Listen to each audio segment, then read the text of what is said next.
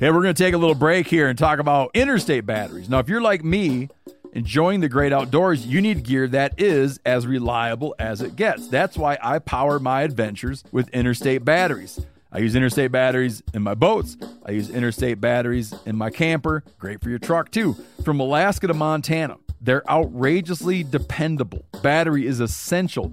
With over 150,000 dealer locations, finding one is easy. For all your vehicles, land or sea, choose Interstate. Head to interstatebatteries.com and find your power today. Maui Nui is on a mission to help balance axis deer populations for the good of our environment, communities, and food systems on the island of Maui. They've shared over 126,000 pounds of nutrient dense protein with the Maui community. Secure your spot now. Become a snack subscriber and join in helping to build more resilient food and ecosystems on Maui.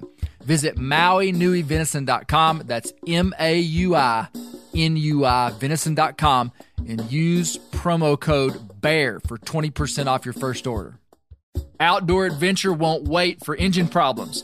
Things like hard starts, rough performance, and lost fuel economy are often caused by fuel gum and varnish buildup.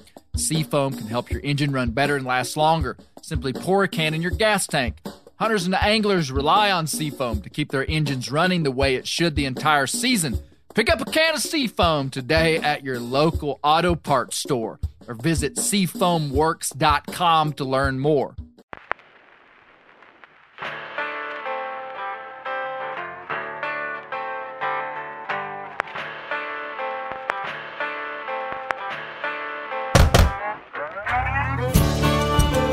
My name is Clay Newcomb, and this is a production of the Bear Grease podcast called The Bear Grease Render, where we render down, dive deeper, and look behind the scenes of the actual Bear Grease podcast. Presented by FHF Gear, American made, purpose built hunting and fishing gear that's designed to be as rugged as the places we explore. We got it, we got Who's it. playing the Dutch oven? I wandered so aimless in a life filled with sin. I wouldn't let my dear Savior in. Then Jesus came out like a stranger in the night. Praise the Lord, I saw the light. I saw the light. I saw the light. No more darkness, no more night. Now I'm so happy, no sorrow inside. Praise the Lord, I saw the light. That's right. Sing with me. Just like a blind man, I wandered along. Worries and fears I claimed for my own. Then, like a blind man that God gave back sight. Praise saw the light. I saw the light. I saw the light. No more darkness, no more night. Now I'm so happy, no sorrow inside. Praise the Lord, I saw the light. Excellent. Finally nailed it. nailed it. Josh Filmmaker on Josh the Dutch oven Spillmaker on the Lodge Cast Iron Dutch Oven. Welcome to the Bear Grease Render. Great to have everyone here on the Bear Grease Render. We've got a a great lineup for you today. To my left, I have uh, Misty Newcomb. Hello. Who's accompanying me on the banjo. to Misty's left, we have Brent Reeves. Brent, great to see you. You put too much salt in the gravy. I don't know if that's possible. Yeah, we just you. okay. We just made a big, huge, like twelve man limit you know, Football team. skillet size. We we figured we could have fed twelve men an average helping of gravy. which is about a quart. Brent says too much salt. I wasn't going to say this, but last time Brent cooked me gravy, I didn't think it had enough salt. I have to say, I saw that video, Yeah. and I don't remember you putting salt in it in Well, the video. because he didn't. Ooh, Brent. Well, no. Oh. You, Wow. that you was a faux basically made paper mache. no, everybody puts the right amount of salt, their own salt, because you can mm. always put I'm 100 percent with ah. Brent on this. but you can't take it out. 100 percent because Clay Newcomb likes an enormous amount of salt, ah, and for do me, it's like a little bit too much. See, my so Alexis with, was here. I'm Now, with Brent. s- too much salt. Like if you eat too much salt, what are what are the symptoms of that? Like high br- blood High pressure. blood pressure. That Okay, so I they say. I, I, I have- Thirsty? I have incredible. say. blood have pressure great. say. I have great blood pressure. Clay also has had multiple nights in the last year where he couldn't sleep because he had consumed so much salt. Well, How do you- That is. you don't that know would that. be a slight We need to exaggeration. hear more about this. Okay. Twice. Oh, I'll tell you. So how many Twice times did I say? ate salt Twice pork. this year? Twice? No, not this year. It hadn't even happened this year. Twice in the last three years, I've eaten salt pork. Where do you? Where does one procure salt pork? At the right grocery store. Pe- Petit Jean meats. Thank right, you very right. Okay, much. That's okay. exactly Salt right. pork is incredible stuff. It is incredible stuff, but man, it will send you through the roof. to the Better than ER. coffee. But I, I, I don't know. For real, I couldn't sleep. I, I told Brent, I called Brent after I ate salt pork one Like time, your heart and I said, fluttering as you- I said I woke up three times last night and drank out of the bathroom faucet. You He literally did. You know Oh, yeah. you're thirsty when you go in the bathroom. And, Yeah. yeah. So anyway, but Don't I don't eat that much you. salt that often. So good. Brent Reeves, I I respect your gravy, your gravy stuff. I'm And, with uh, Joshua. I like a little salty. I like see, my now- salt cooked so- into the. Okay, Alex- Alexis was here, and she doesn't put salt in anything. She's from Texas, and she's crazy. but that's the way. That's just the way it is. And if if Mama don't want salt in there, Daddy don't put it. No, that's in. not a Texas thing. That's uh, like a That's an Alexis thing. that's like a girl from Tyler, Texas. That's never put her foot in the grass before. that's her. Yeah. that's my girl. Yeah, great lady. It's A really great person. She, She is. is. She Not is. much of a Okay, tomato farmer or salt To- eater. no, she, Brent's- she'll kill a To plant. Brent's left, Isaac Neal, assistant producer of Bear Grease. It's big. Wow. Assistant to the. Yeah, we always introduce him like that. I mean, he is. Yeah, I Me mean, and that's Isaac just a work big a lot together on Bear Grease every Yeah. day. I've been Every day. I've been uh, sowing the seeds of getting a promotion by promoting you. How's that going to work? I want you to be bumped up to executive producer, so then I can be the producer. Uh, Oh, that's a good idea. I Rising think tide we pretty floats much all make up our own titles around here, so we can do what we want. He needs to really apply himself. Yeah, I'm I'm hoping in the next five years I can get promoted to producer. I think you're Yeah. there. So our our really special guest this week, though, to the left of Isaac, is my brother Zach Newcomb. Hey, everybody. Wow. So Nice to Zach- be here. Yeah, Z- y'all didn't know I had a brother, did you? Until the last podcast. You have a brother? Well, I Zach, have- a I've brother? actually got two. Is this po- your first time on the Bear Grease podcast? And the render? Yeah, yeah, yeah. That- yes. Because I think that you've got some bones to pick with Clay. Do I? I probably have many bones. to Well- pick. You're going to have to be more Oh specific. yeah, you You got, got- mad at me about something. You about one of the, and you said oh, what did you- I get mad at? because Clay said he's the only one of the Newcomb brothers who made it through the Gary. let me just let me just pour some salt in the remember wound. this. I remember Speaking of salt, exactly. We Misty's may have to have to talk after this, Misty, and you're the only Actually- one here that doesn't know it. actually, Clay, And you- Clay has multiple talks after the podcast. You can have him first, Misty. I'll take him next. No, yeah, yeah. I said I was the only Newcomb boy who graduated from the Gary that- Newcomb School of Hunting Hard Knocks. And that wasn't the bear grease, though. That was the. well, and then I remember you said. Clay, you said that as if me and Tyler failed. and, and, and you said, me and Tyler never were in the school. we never wanted to enroll. That's what he yeah, said. yeah, yeah, yeah. Uh, I, I, I, I have some memory. But Zach was a featured guest on this last Wetzel Deathwind podcast. So what's it like? What's it like to be a featured guest on the Bear Grease podcast? You I've know- always wondered. Josh wouldn't know. Josh still Just something. Josh. One of these days, maybe. One of these days. So Zach, what are your what are your credentials inside the mental health field? So I'm a clinical social worker. I've been, and I, right now I'm in private practice. So I have my own office in Northwest Arkansas, uh, where I, uh, you know, do individual therapy, see people with trauma and depression, anxiety, see see multiple ages. How long you been doing that? Uh, I've been doing that since um, 20 years, probably. 20 Well, years. not not in private practice. I was a clinical director for a bit. I've worked at some group homes, and then yeah, yeah, in private practice. Done done a lot of in-home work with families. Have you done ever a lot with the diagnosed Department of a Human Services. frontiersman from the middle ground? Fr- a frontiersman from the middle ground. Yeah, what they call the middle ground. I have not. Okay, Good. wait, that was a trick question. I've got I've got a oh yeah yeah because you can't diagnose someone who's not in person. I have a more pressing question. Okay. What if a frontiersman from the middle ground walked into his office today, what would they be diagnosed with? I mean, Well, I mean, he- it who would be knows? fair game. Yeah, it'd be fair game. No, no, I mean like I'm, I'm I'm not saying they time traveled. I'm just saying some Like, dude shows up I'm wearing say- buckskins, scalps on his belt. I mean, what do you start talking I'm to that gonna guy first about? look at the condition of the skin, thinking maybe zombie at Okay. first. Yeah. Right. I want to old rules that skin. out. Uh, and then from there, it's it's on. I don't know. We're Yeah. gonna do lots of scans and tests. yeah. Yeah. so we're, we're going to come back to you, Zach. So to, to Zach's left, to, f- to finalize introductions, Josh Landsbridge, Spillmaker. Great to see you, Josh. Fly fisherman, deck builder, you yeah, name it. Josh has been helping me build a deck. It's true. Hey, so uh, all this, uh, all the, I- I've been doing a fair bit of construction as of late, um, d- building a deck, and we're getting ready for a few things. And uh, I told a story earlier today to Brent and Isaac that I had not remembered in a long time. It had almost been erased from my memory. When I first started a landscape company, circa 2005, something like that, I had a I had a 16 foot trailer. I had a truck, like a three quarter ton short cab Chevrolet truck, and I had a Kubota tractor, small Kubota tractor. Well, the, the area I was working in, Fayetteville, Arkansas area, is really hilly, and there's a lot of people building on these pretty steep slopes and different things. Well, I, this is something that you learn when you're around heavy equipment. You learn it real quick.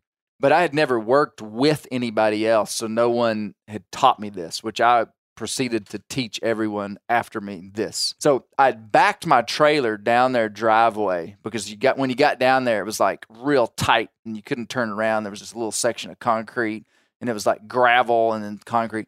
And I'd backed my trailer down in there to unload all the stuff and whatnot. Well, it came time to leave, finish the job, and I'm pulling the tractor into the trailer. And my truck is on the gravel. My trailer is on the concrete. And my truck is like pointed uphill pretty severely. 12 feet behind the tailgate of my trailer is a very steep drop off that just goes down the mountain, trees, and it was kind of like built up red dirt where they built a concrete pad and then it just dove off down the mountain.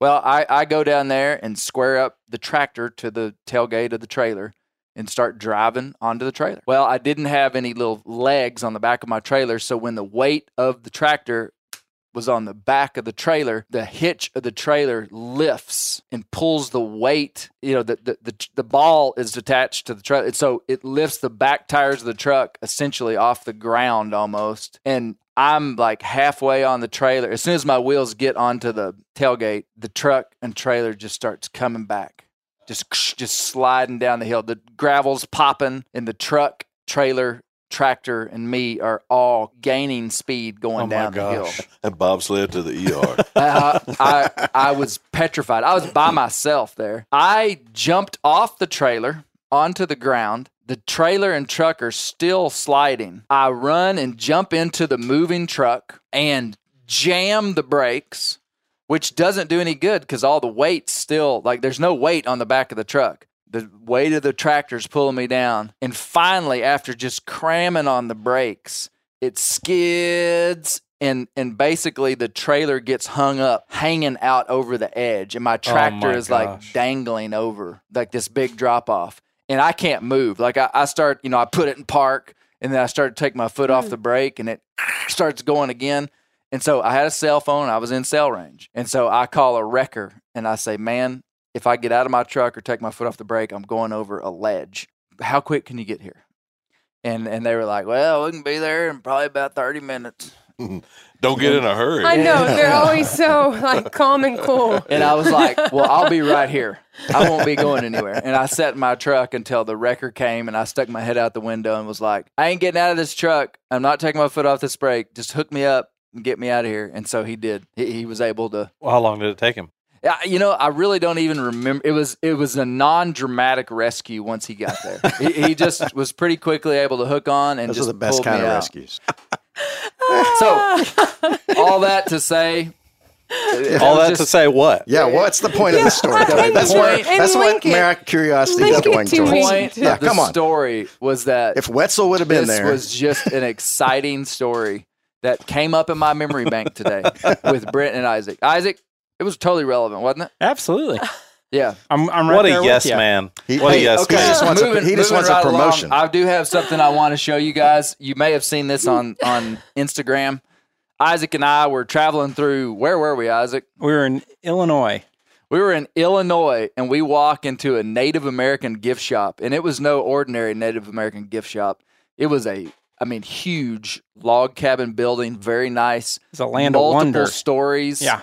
I mean, like incredible diversity of products. Yeah. Authentic stuff, buffalo hides, animal hides, stone points, shirts, art. Six dollar sunglasses. I bought, I So bought many. a nice pair of He six dollar dollar so many. sunglasses, and then I bought. I saw this on the back wall, and if that is not a Black Panther, I mean, I would say real Black Panthers probably their heads aren't this big. I wish they were. And note that I said real Black Panthers, Because Um, there is such a thing. They might be. but that is a. I mean, that's that's How art. much you give for that bad boy? probably more than it was worth, but I didn't care. I told Isaac, I said, I don't care what it costs. I'm Thanks, buying Meat it. Eater. Steal it twice the price. Thanks, Meat But Eater. I haven't card. figured out where to put it yet, though. I'm curious to know what made it a Native American gift shop. I, yeah, there Uh, was a that lot. is how they build themselves. There were Well, I mean- there were billboards. That I mean, that's what, so. uh, Yes. that's what it was Yeah. called. I mean, like Native American gift shop, next exit, turn Yeah. right. Okay. And, Isaac and they I also did like- wholesale. we Yeah, were- we I did like a bat turn on the interstate, yeah. and and it was Well, it was the worth lady it. was exceptionally nice. Oh, and when I walked yeah. up there with this, I figured she would be like, "Who are you? Yeah. Like, Finally wh- sold who would thing. buy this?" She acted like they sell these like every other person that walks in there. yeah, she's got three in her home. Nuh-uh. I mean, it's a nice No, looking. I don't know. Oh, She was okay, just- that was the vibe she that was you got just from like, her. Yeah, that is a beautiful cat. I'm telling Yeah, you she what, was that, just like, "Oh, it's needs to gonna be look on so the front nice." of a pirate Did she for Yeah. real say Oh, that? she was excited that we bought this, and she she she wanted to sell me another one. I'm sure Have she you- was excited. have you Clay. Probably cons- been there for like ten years? She's like, it's a Oh, miracle. man. They probably have a Someone- bet Okay, going back uh, in the break I'm room. just I'm just kind of going through a little checklist. Okay, I had uh, I don't make it a point to to read too many of the iTunes reviews. Okay. I do because there's some I really did good ones. have a, a gentleman who brought into question me Uh-huh. saying that the Ouachita Mountains were the only mountains between the Appalachians and the Rockies that run east and west. And he, I mean, I I hope this guy's listening, and I hope he doesn't think I'm being rude to him. But he had a little bit of a chip on his shoulder when he was like, "Clay, you might want to do some fact checking."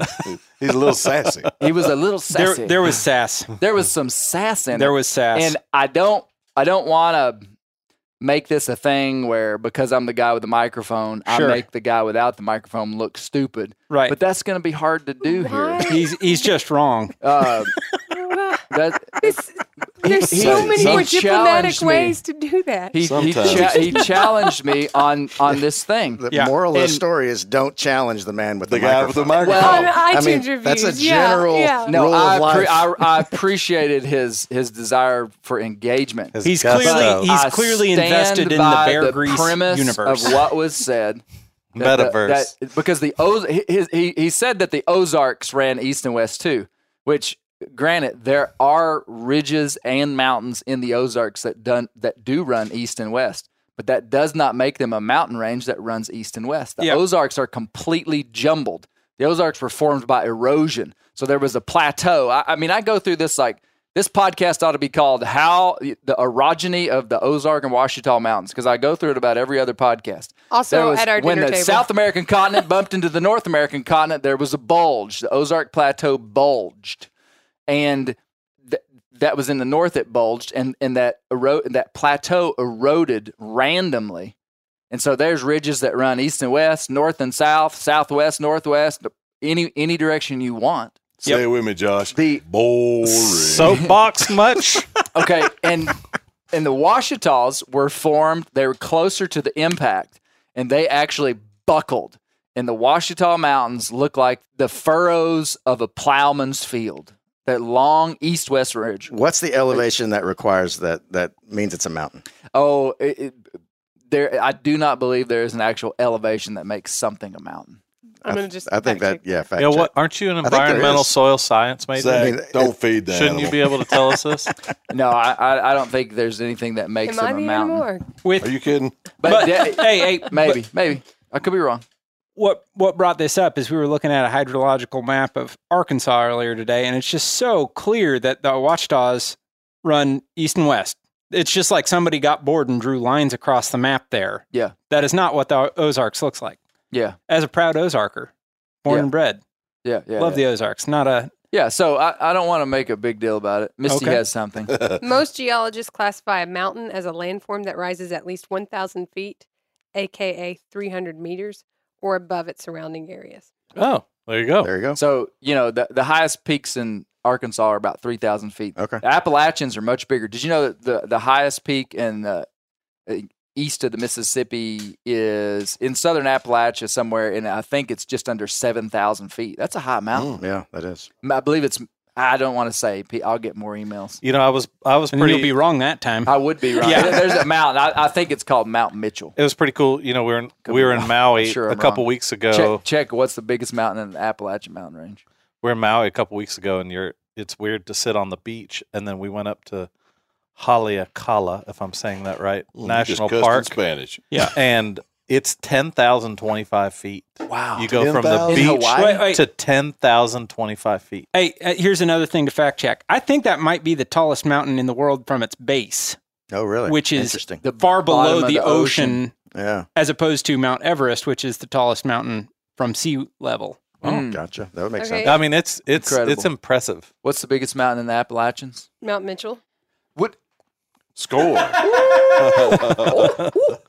Are you saying tallest mountain from base in North America? No, Just ever? In the world, I'm putting it out there. All Good right. job. Just be bold. Yeah, absolutely. Say the name, Josh. Haleakala. Mauna Kea. Okay, I'm not that's sure that's I- that am I is saying that it is in? Hawaii. Mauna That's Kea? a different volcano. I, I knew it was a Hawaiian mountain because I when the first time I read that I thought no. and, Deep thoughts He was just like- thinking. No. Yes. Turns out I was wrong. Isaac has a toddler, y'all. So So, um, Isaac is a toddler. this pod, this podcast, Lewis Wetzel, The Death Wind. What'd you think of it? General, general thoughts. He's a mean rascal. yeah, He was mean. he didn't strike me as the most psychologically healthy person. Yeah. There's a lot, you know, I, I hate to oversimplify this, but I was listening to it again on the way up here. And there was a lot in there. The guy that y'all talked to up in Ohio or Illinois, Yeah, where, Chip. Chip. yeah. And he was talking about how people thought, how Native Americans thought of Europeans and how the Europeans thought of the Na- Native Americans as not being worthy, not being humans, you know, that each had that opinion. And the only thing I can relate that to is growing up, my grandmother had a pecan tree in the backyard. And I got a nickel for every blue jay that I could shoot out of that pecan tree. If I shot a red bird, she would have beat me to half to death. But blue jays were fair game because they knocked the pecans out of the tree before they got ripe and they, they would ruin. Mm-hmm. To this day, I sit in my backyard and I got bird feeders out there and, and we sit out on the patio in the evenings when it's not so hot and we watch the birds. And I love seeing red birds up there. But to this day, a blue jay flies up in my backyard and I think, if I had a BB gun right now, somebody owed me a nickel. it was just ingrained in me from a small child Yeah, that yeah. blue jays were bad. Yeah. But they're And there's really nothing that's going to change that. No, they're beautiful. But my first thought when I see Oh, him so- is, he's got to die. Yeah. That's what I Man. think.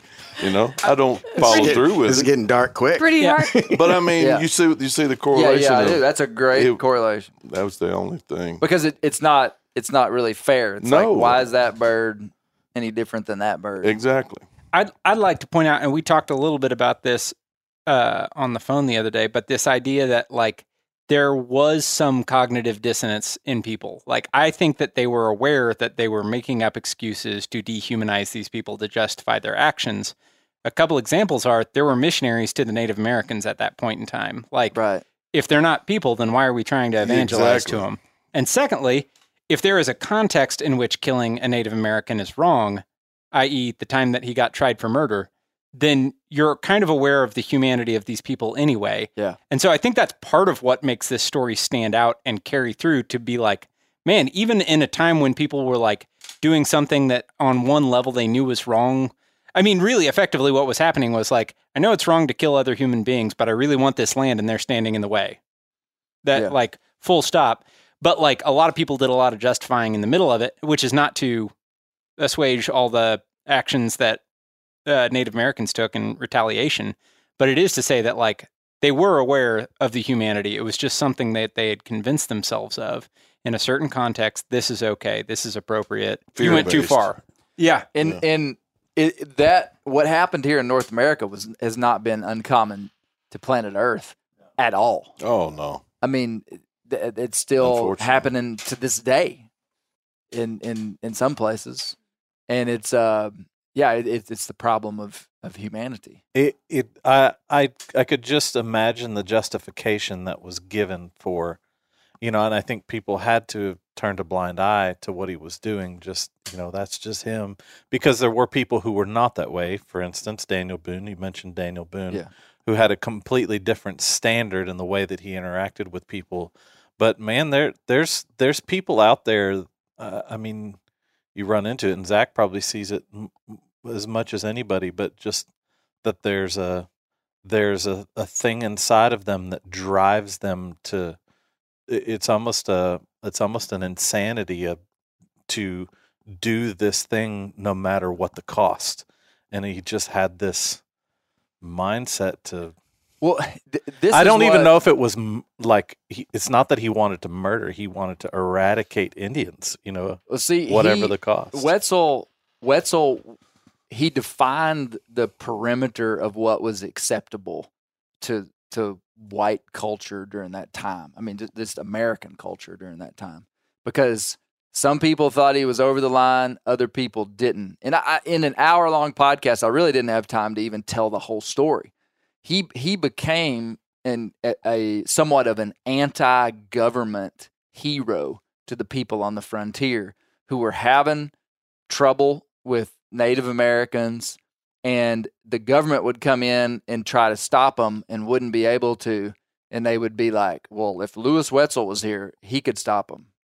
And, and he was actually more efficient as a guerrilla warfare guy than even the government. And so he, he all of a sudden is brought to this position of, of even more esteem inside these communities, you know.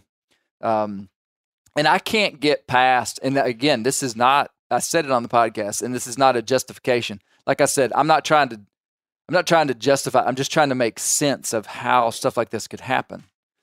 And man, if you lived on the frontier, the, these Indian hunters, these Indian scouts would be people that the vast majority of culture deeply respected. And I want to say something else too is that there's this idea that that you know white Europeans came and took the land from these Native Americans. There were generations when when when Europeans first got here, where literally they left their home in Europe, came here, and then would have tried to take land from Native Americans to live. And and there you know there was a time when Native Americans were saying, "Yeah, come on over here," but then there are people that are born here very quickly, and they wake up and they're like, well, we got to have a place to live. And so they start trying to acquire lands and whatnot. And very quickly, you get people who are born here, who are native people to this continent. Now, their their parents weren't, their grandparents weren't, and it kind of takes to me it it's it's different than just like somebody coming and trying to take someone's land. And even the the Native American chiefs told Tecumseh that when Tecumseh went to Tecumseh tried to build this pan Indian federation. Basically, Tecumseh went to all the tribes and tried to say, "Hey, we can push all the white people back to Europe." That's the simple version of Tecumseh's life. And many of the Native American leaders said, "Where are they going to go?" They, th- th- it's like this is these aren't the people that came here. Do, do you see what I'm saying? Yeah. A little bit.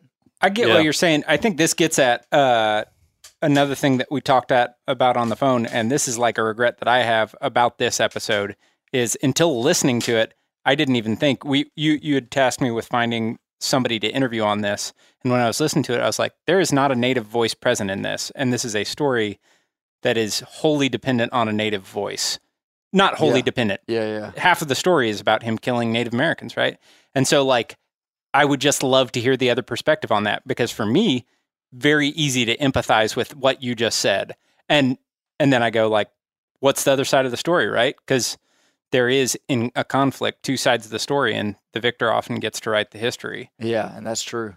And beyond that, I think that uh, we we are guilty of like a little bit of uh, essentialization in terms of humanity when we're trying to tell stories, and so it's like there was so much going on where no one is a monolith. There were people who were pretty comfortable with this, and then there was other dynamics going on, like the idea where uh, Eastern tribes had already been pushed west, and so it's not like all Native American tribes were hunky dory and pushing towards one goal. Like they were fighting for resources and space within that, and fighting with this thing that was external, white uh, colonizers. And I don't know. It's just like I don't know that there is an answer. I don't know Yeah. if there if you can sum it up. and and there's no possible way that Native Americans didn't. I mean, it was essentially genocide. and I mean, like all Yeah. the terrible descriptors that we know. Which And I guess my point in in in seeing the way people handled guys like Wetzel is that it was a little bit more like a frog in boiling water.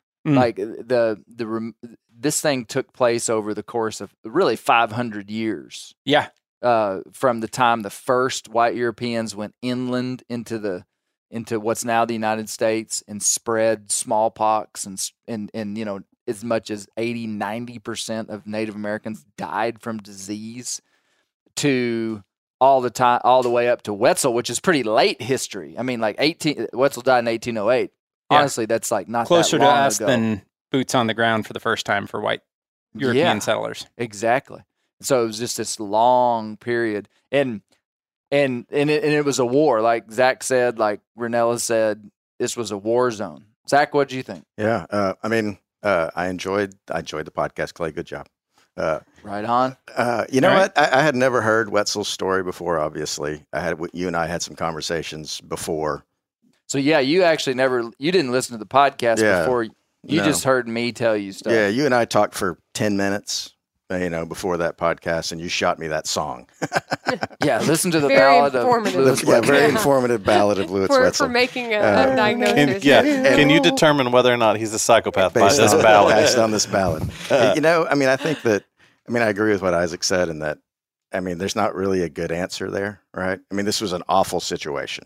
And to me, what I see is that, like, when I, when, when I look at this, it's like, I mean, you throw, it's almost like, like cooking a good stew, Misty, right? You know, you throw a bunch you. of ingredients in and No this is salt. what you get, right? I mean, so, I mean, if you got this war zone happening, you've got, you know, probably, I mean, a lot of unethical stuff happening across the board, right? You got these people on the border. You've got this one guy with this crazy trauma, and and when you throw humans into certain environments and they've got certain genetic tendencies, things pop up, right? And Wetzel is one of those dynamics that pops up. Uh, and you could probably find. I mean, you mentioned too. You can go back all across history. You can go to Nazi Germany. You can go to genocide, genocides and all over the place. There's stuff happening now that you could find. My guess is you could find a very similar story to Wetzel's for that context, right? Yeah. You can find somebody who, you know, extreme trauma, uh, really laid against a certain population or people or, or, or, or people group, right? Yeah. Uh, and if they've got certain tendencies, uh, then that's what it's going to create, right? And so, uh, you know, it's a sad story. I totally Yeah. agree. I mean, I had the same thought Isaac did about it would have been interesting to have a Native American voice in there. I apologize. I mean, especially if you could have found somebody who knew Wetzel's story, Yeah. right? And, It- and honestly, we had a hard time finding anybody that knew the story. anybody Yeah. that because Wetzel was such a a periphery character. Like Yeah. he didn't he wasn't a Boone that really influenced American identity. Yeah. He wasn't a Davy Crockett. He wasn't a war hero. He was just I mean, he was known literally just for what we told about, like killing Indians. So he's not there's not many people that we couldn't find an academic expert that said, Hey. raise my hand, I am the expert on, on the, on this guy. on this guy. Yeah. It was just all these little hodgepodge stories from different people. And then Yeah. we found Chip. Chip Gross. Chip's Yeah. our guy. What a guy. Yeah. Incredible. So those are my general. I mean, I mean, is an awful story. I, I mean, I, I didn't know even here when we spoke. I didn't know he had a brother, and so the, uh, well, I guess I knew because he got, but I didn't know his brother had the aggressive tendencies All as his well. bro- all his brothers were heavily involved in Yeah. just pretty Yeah. rough stuff with Native Americans. And so it's just a rough story, and it just shows, I mean, what people can become in the right environment, right? And in the right, I mean, you know, there's The a little bit of genetics environment, yeah. involved, and there's, uh, yeah, the wrong environment. But you know, the it, how the environments shape us and form us and and uh, and change us, and and and I'm not saying that. I mean, even in in the podcast, I think one of the guys that was interviewed, like, I'm, it's not an excuse necessarily, right? Sure. I mean, like Wetzel had choices. Right. Uh, Yeah. He had He choices. that agency. he Mhm. could have. He could have done. He could have been different. Uh, but yeah, it's a it's an awful story. I mean, it's one that you go back and. I mean, I think you mentioned in the podcast too. Where's the redemption in this? Uh, and it's tough. It's it's a little bit tough to find. Other than it makes me thankful for where I'm at. Yeah. Yeah. Right. I mean, it makes me thankful for the context and where I'm at and uh, and the culture that we live in. Because even now in 2022, there are places Mhm. that are more similar to that environment that Wetzel was in than the environment that we live in. Yeah. Uh, and so, yeah, those are my musings on it.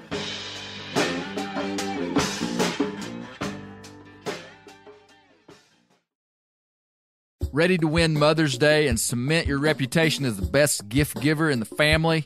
Give the moms in your life an Aura digital picture frame preloaded with decades of family photos. She'll love looking back on these memories and seeing what you're up to today. Even better, with unlimited storage and an easy to use app, you can keep updating mom's frame with new photos, so it's the gift that keeps on giving.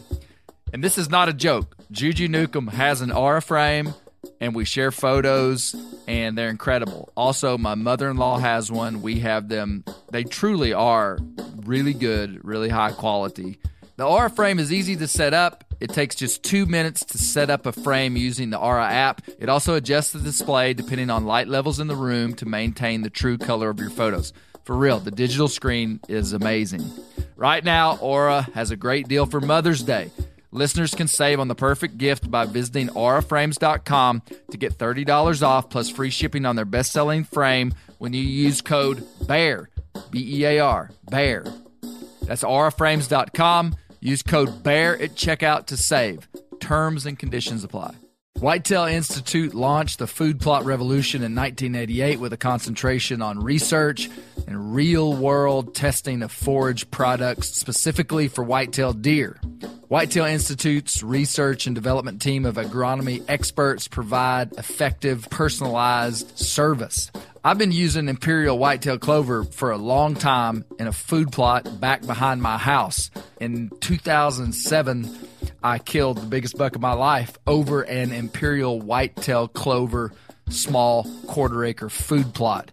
Imperial Whitetail Clover is the only clover scientifically developed through years of selective breeding.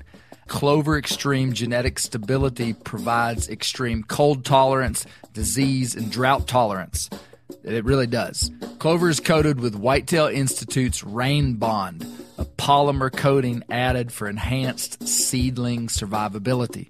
They have an exclusive offer for Bear Grease listeners 15% off Imperial Clover when you use the code BEAR at whitetailinstitute.com. That's whitetailinstitute.com and use code BEAR for 15% off. The old timers say that the turkeys start gobbling when the leaves are as big as squirrels' ears and the red buds start popping.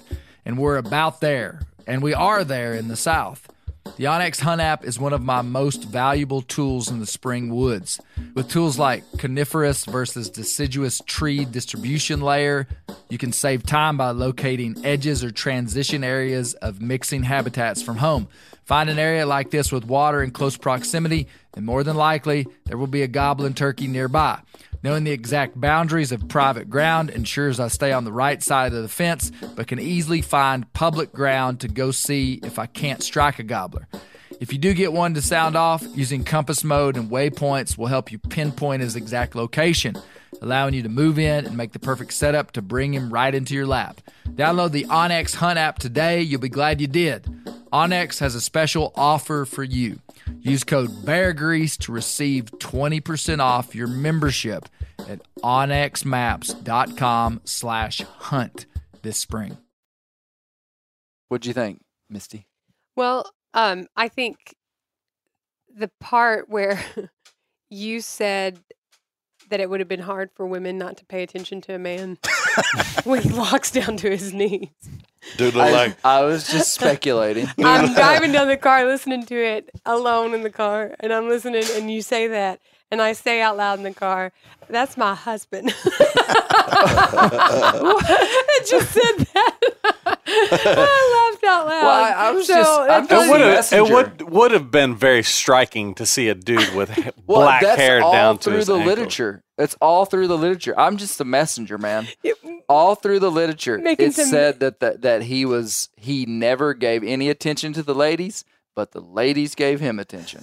oh, they did say that. yeah. dude was running through the woods on a killer spree looking like Crystal Gayle. I think he ever tripped over it. He's Oh, too fast. I mean, he had to have it contained He had to do somehow. For him to do what he did, Well, he- he, had Yeah. to have it contained. What does plaited mean? Plaited hair. Platted. That, it's Plaited. braided.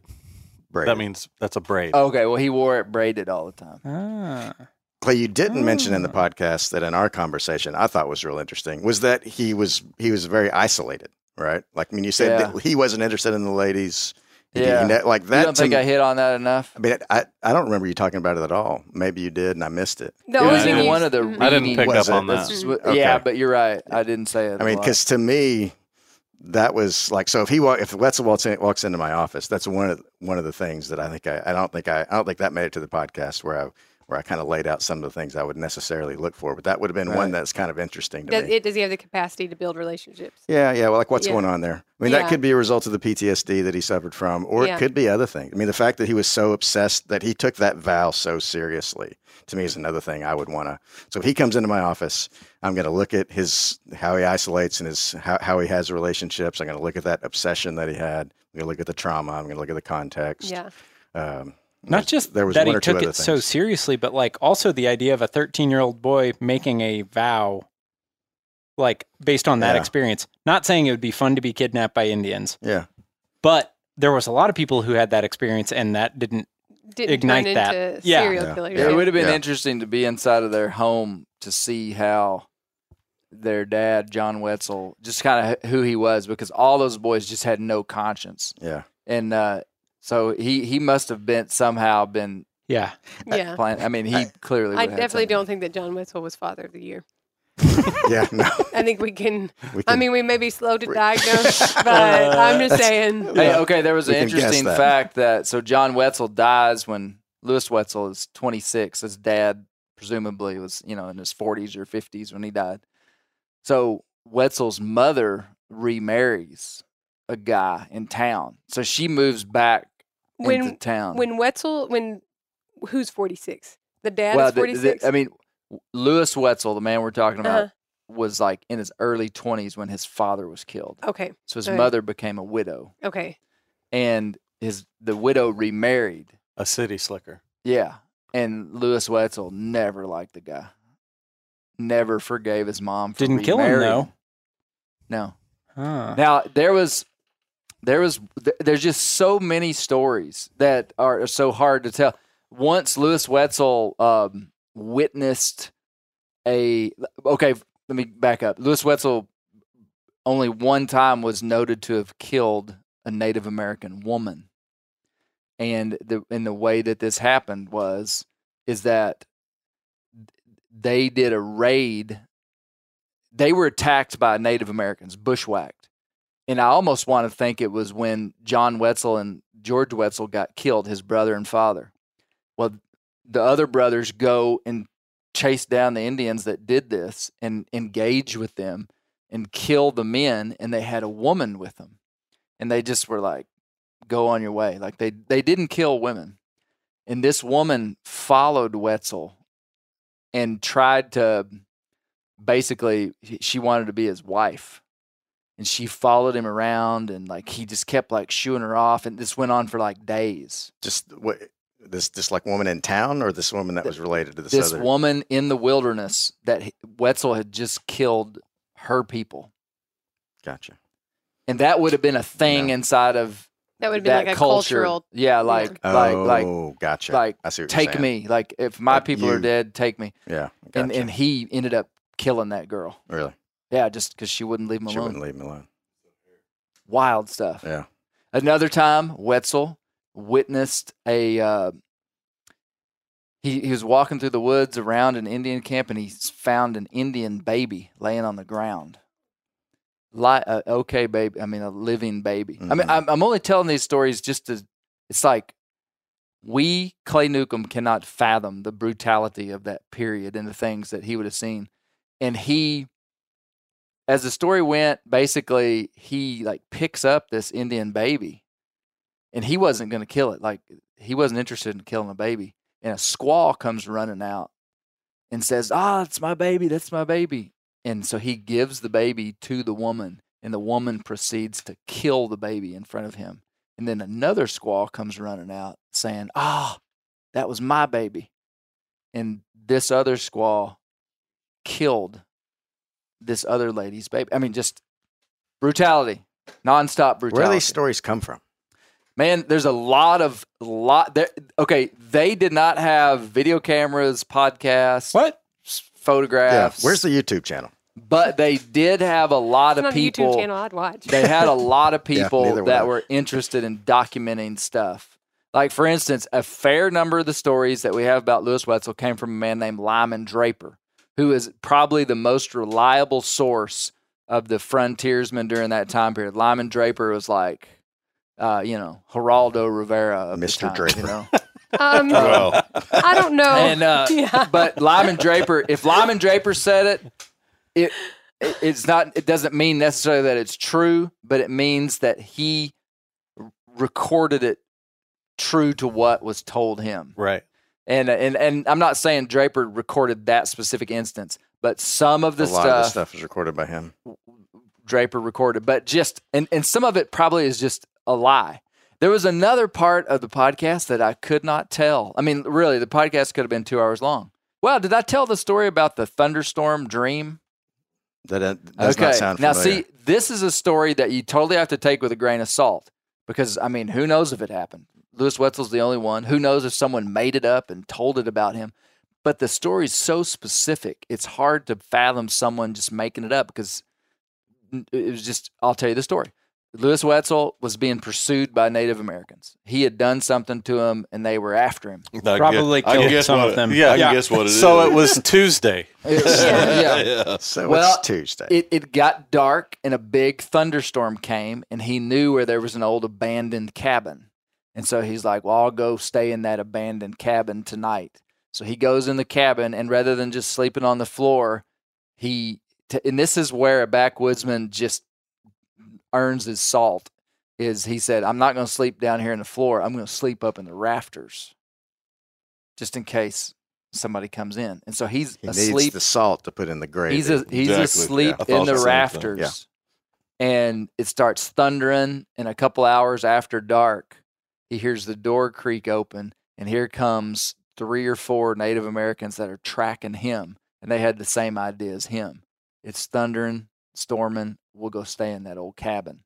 And so Lewis Wetzel's hanging in the rafters it's like and- a horror movie. and they come in and they start a fire and they start talking and he can speak Delaware and Shawnee and multiple languages and he so really? he knew what they were saying and he tells the story that one of them said I had a dream last night and he said this Native American said that he dreamed of white cheeked squaws with rosy red cheeks like buffalo blood and eyes as black as coal.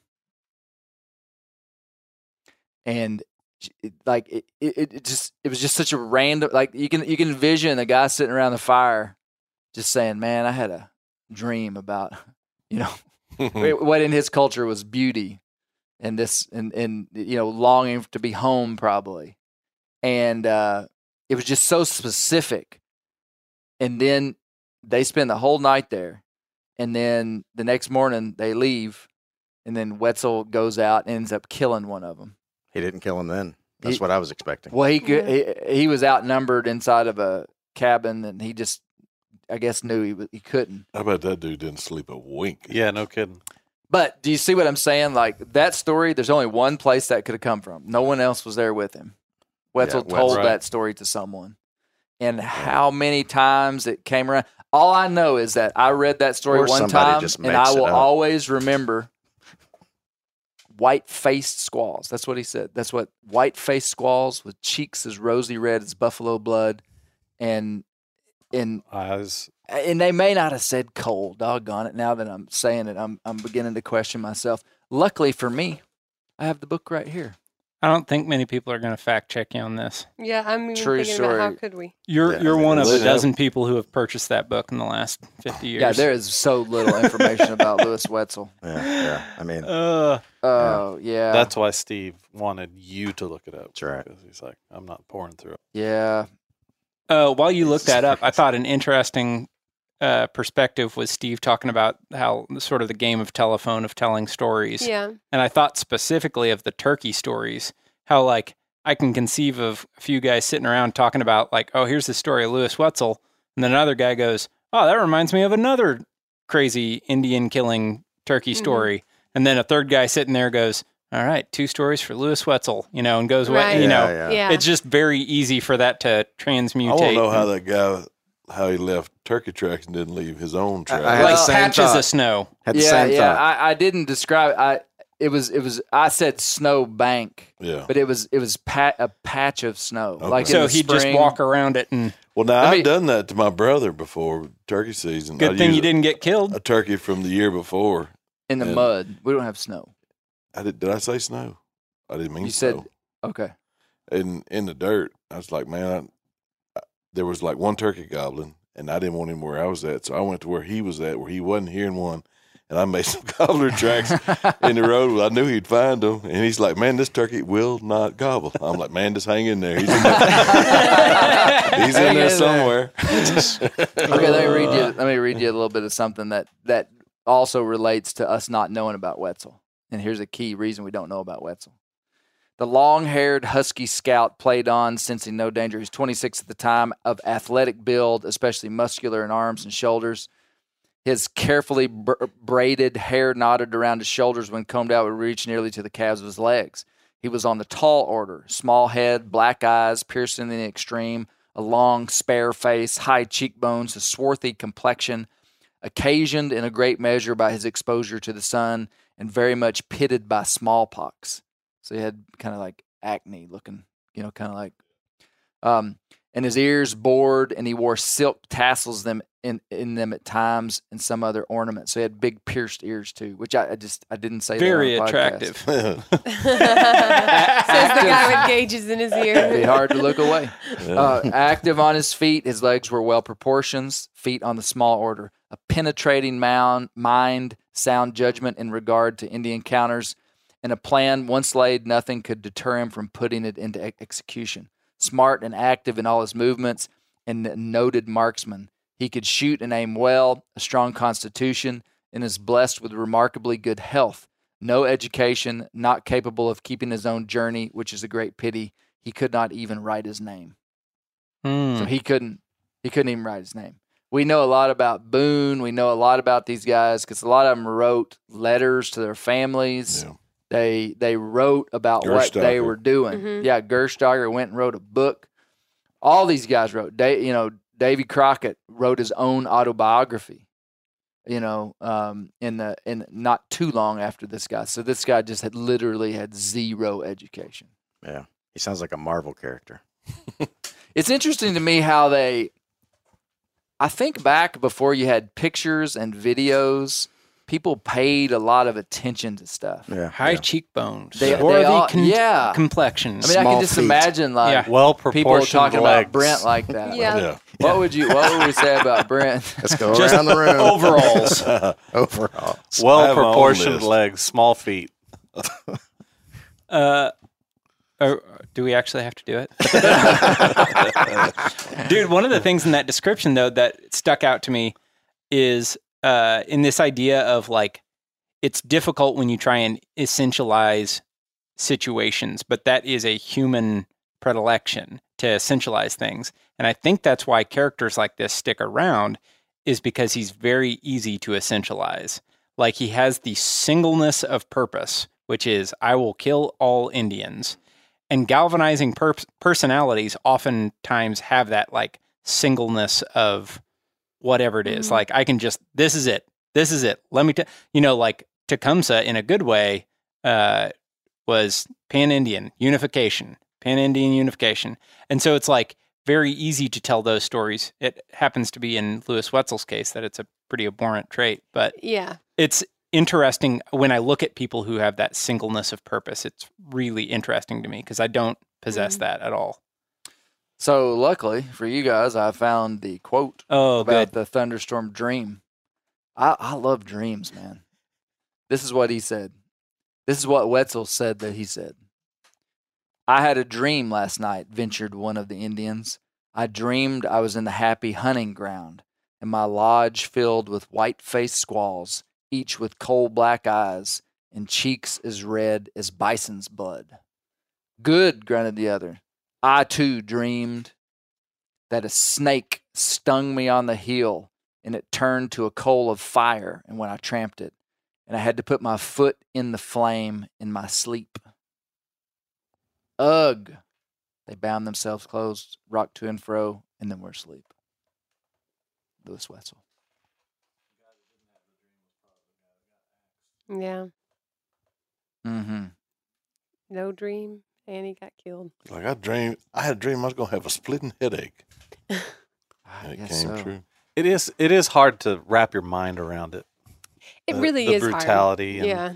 and you know yeah it's it's we don't know what that's like we have no concept and i think that's i think i think in societies like ours that's one of the things that makes it so tough for soldiers to come home is Mhm. that it's so vastly different the lines are so blurred in a time of Mhm. crisis like that and then to come home and ha- to try to live a completely different life it's gotta it's gotta really mess with your psyche Yeah.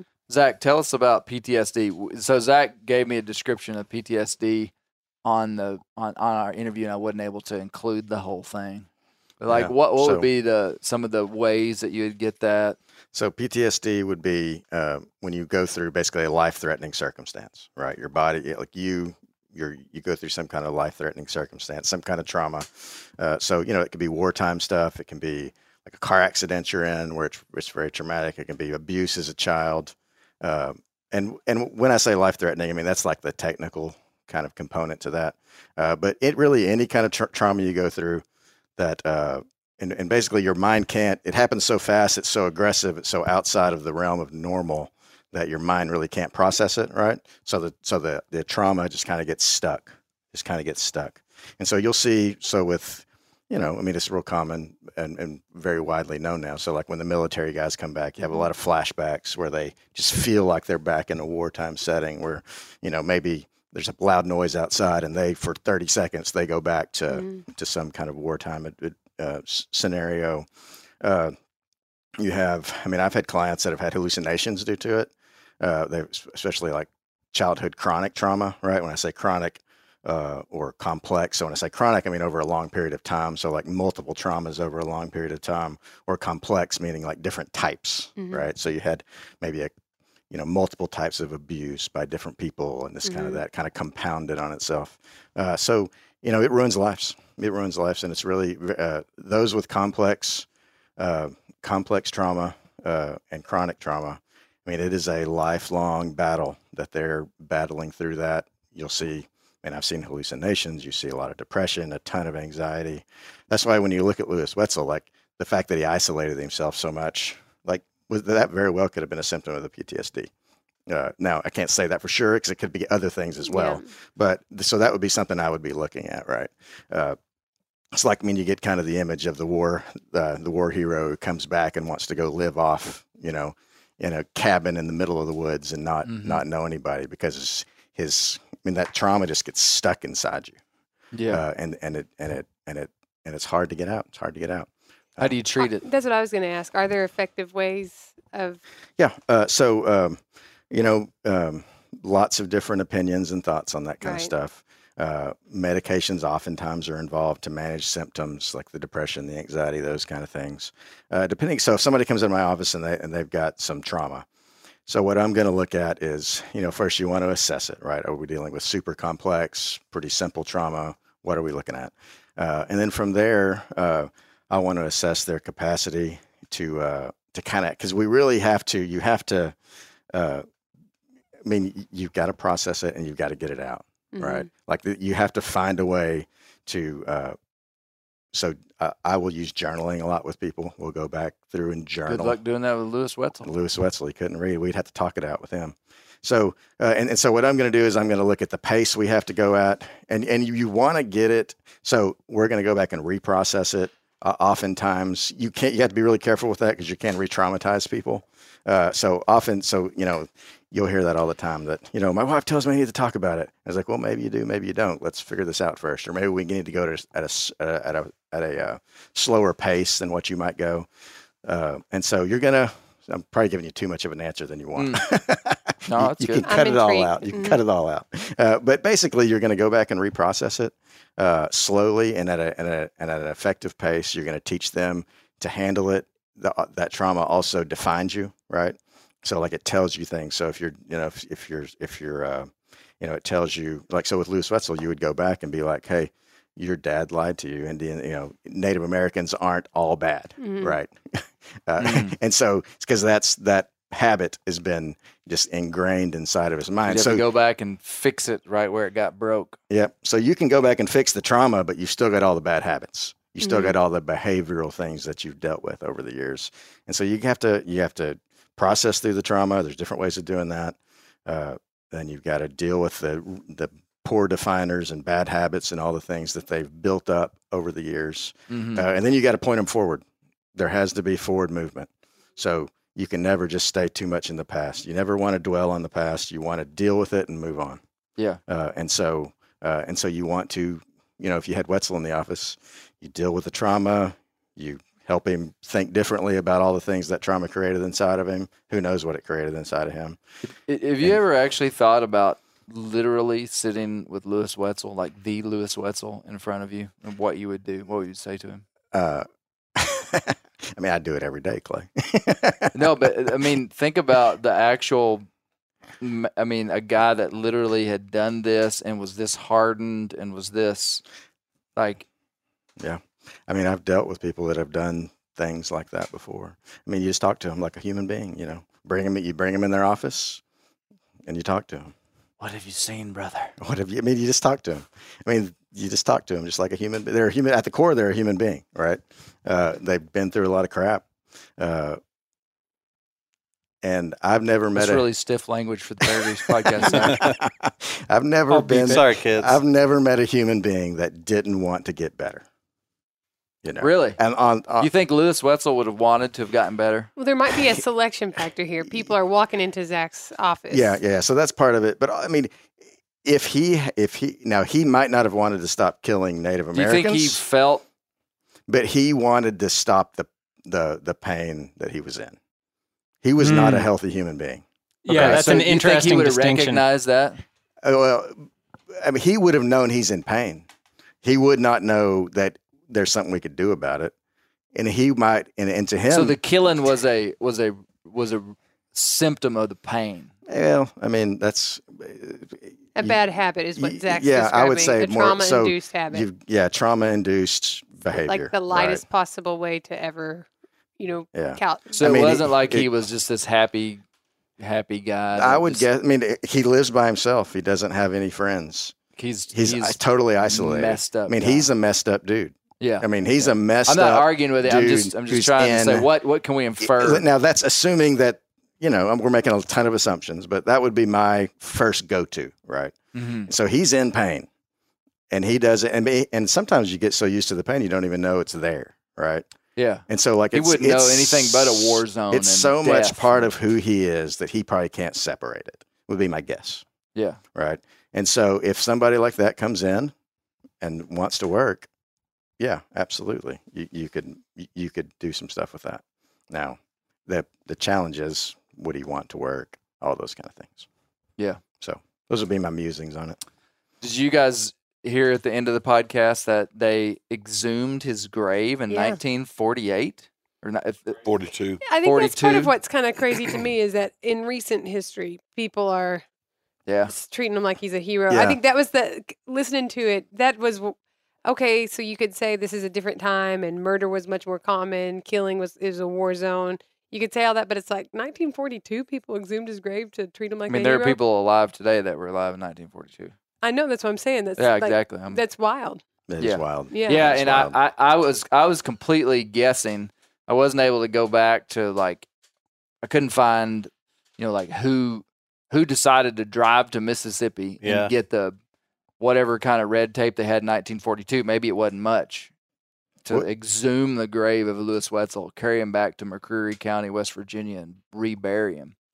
And you know they don't even know for sure that it was him that they actually brought back, but they they said it was. Didn't they Didn't say they his say hair? it long Well, hair? they did, they did, but They I just it's it's also it's not like that's in some government document or something that it's just tradition. Might Yeah. have been Larry Wetzel, and they got the wrong grave. Oh no. Who also happened to have Gayle, Crystal Gayle's length hair. yeah.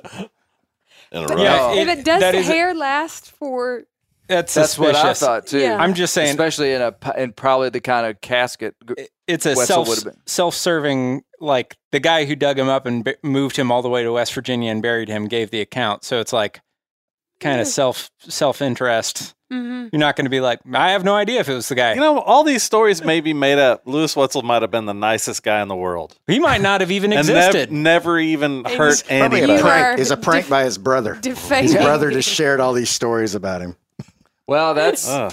that's what is so hard about telling any of these stories. So when I was doing the the stories on, uh, well, j- just in all the stories that I tell, you often interview multiple people to tell one story, Right. and oh, I mean, it, even Dad and I, you know, Dad's in his mid seventies, and now I'm, you know, forty something, and we tell stories different now that happened to us at the same time in the same place. Like the And two of you tell different Yeah, versions like he says- of the same story. He It- says, "No, it didn't happen like that," and I'm like, "It happened like that, Dad. That's the way it happened." Who's and right? He's like, "No." Well, I mean, it has me questioning myself, well, What I always Are you- say. yep. and and just how quickly. And then this is hundreds of years ago, and it's come down through so many people who've polished the story. I mean, and, and kind of maybe just told it a little different, or told it easier, or told it with a little different emphasis, or a little different narrative. And that's why I like it's really fun when you find a really hardcore story that is just vetted from so many different places. And that's why Daniel Boone is such a cool guy because his life was incredibly well documented for the time period. Yeah. Like unbelievably well documented, which was unusual. So that's part of what makes Boone who he was is we just simply knew who he was. We had all these different things, which like guys like Wetzel, we don't. Um, Brent, why don't you uh, finish this out reading the Ballad of Lewis Wetzel? So this is a this is a poem by Philip somebody. The Life and Times of Lewis Wetzel. This is a poem entitled The Ballad of Lewis Wetzel by Glenn Baker. My parents came from sturdy stock. They were tall, brown, and people and merry, with the keen eyesight of the soaring hawk and lips like the red haw berry. Horny handed folk, injured to toil, they marched in the pioneer.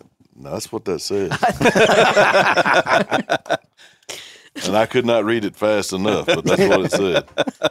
Carry on. means calloused hands. Callous handed folk,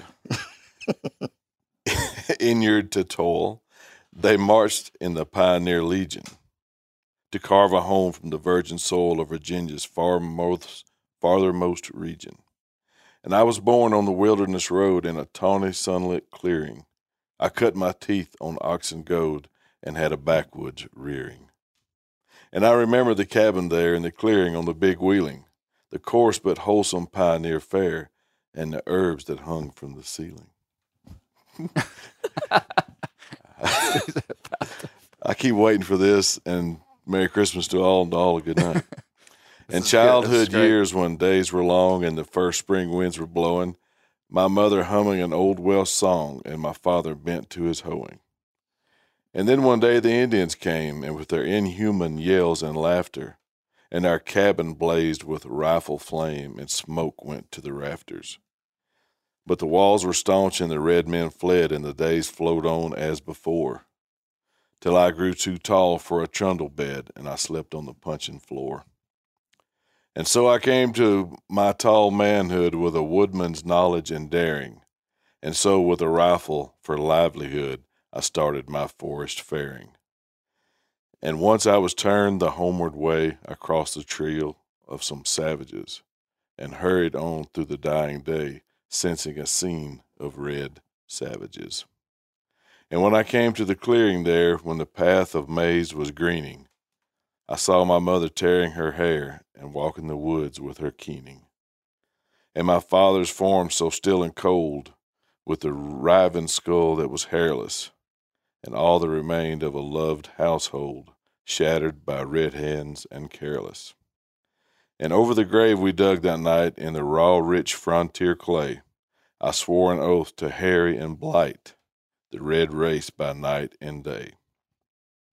I swore it there as the forest gloomed, forbidding and dark in its silence, a savage oath that forever doomed us all to a life of violence. And many a red brave homeward bound from the latest scene of his pillage heard in the forest a moaning sound and died within sight of his village. And there's more. For thus I played on the red man's fear as I blew through my rifle bore, warning him with his end was near with the death wind of border lore. And down the years I kept my vow till the red tribes westward turning left this valley to settler and plow in freedom from pillage and burning.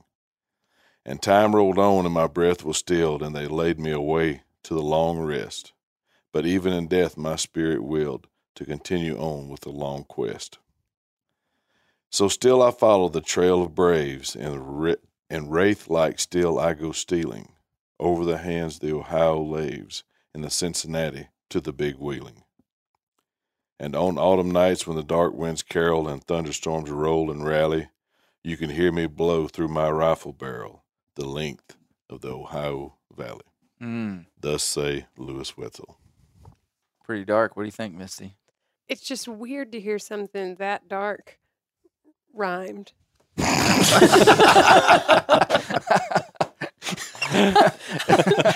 Now, when when was that? When was that written? I don't know. I couldn't find when it was written. I'm sorry, but it, it, it feels like like a Christmas story that you would read to your kids, Yeah. especially with Brent's voice on it. I kept waiting and for uh, that. and it's like this is really the worst thing I've ever. It's horrible. I and my But it sash. just it just described the time. I mean, that the, the that that's and that's the whole point. I think of this is to me, or just kind of like the takeaway is just like it was, it was a war zone, and the it's interesting to feel like that could be normal to just have in your sights a race of people to just annihilate.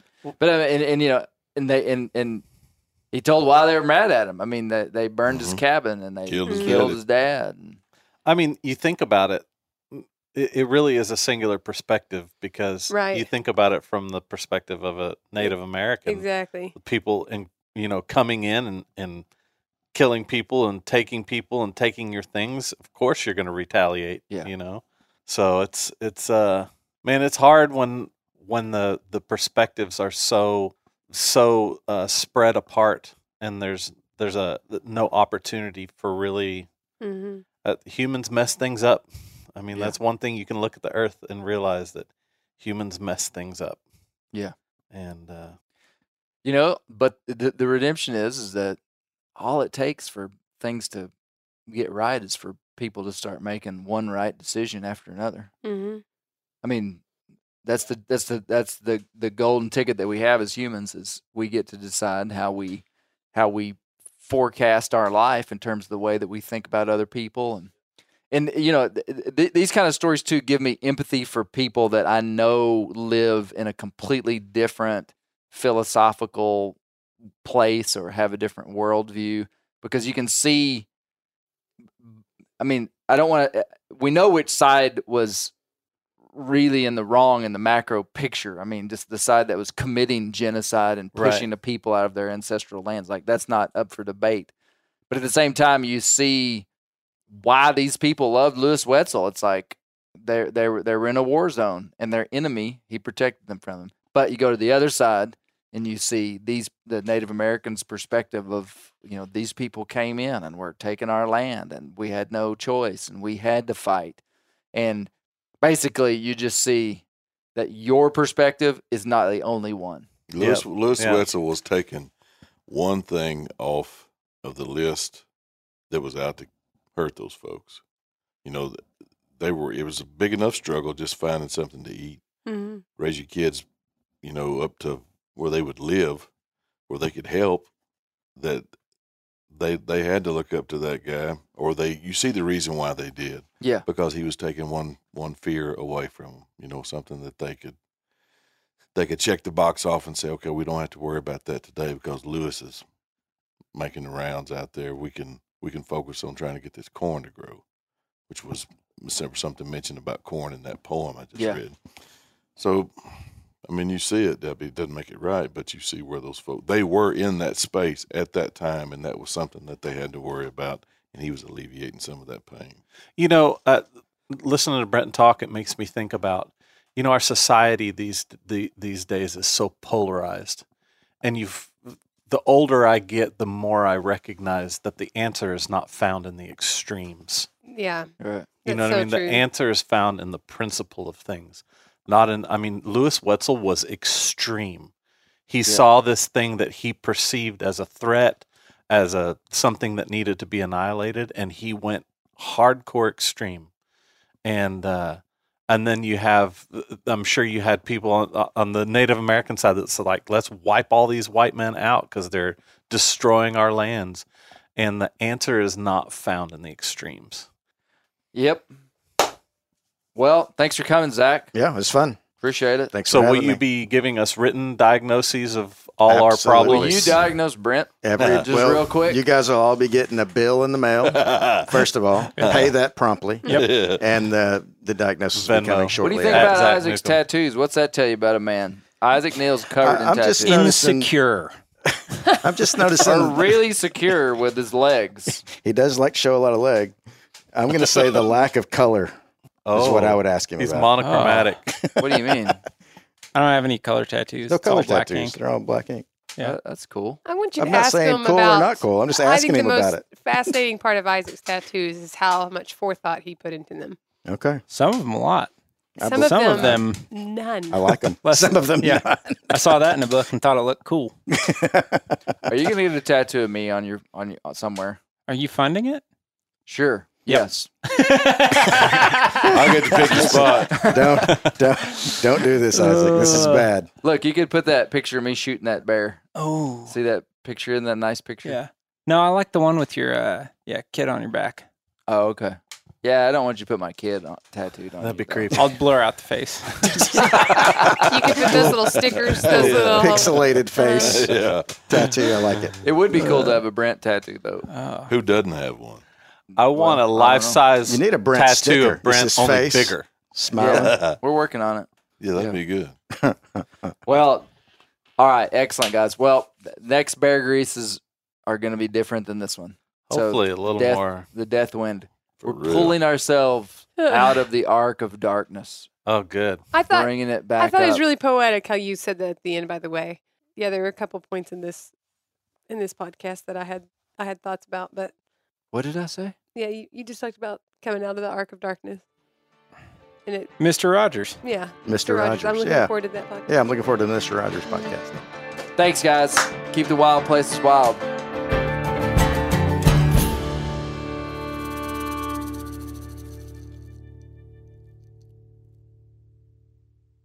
Hey, we're going to take a little break here and talk about interstate batteries. Now, if you're like me, enjoying the great outdoors, you need gear that is as reliable as it gets. That's why I power my adventures with interstate batteries. I use interstate batteries in my boats.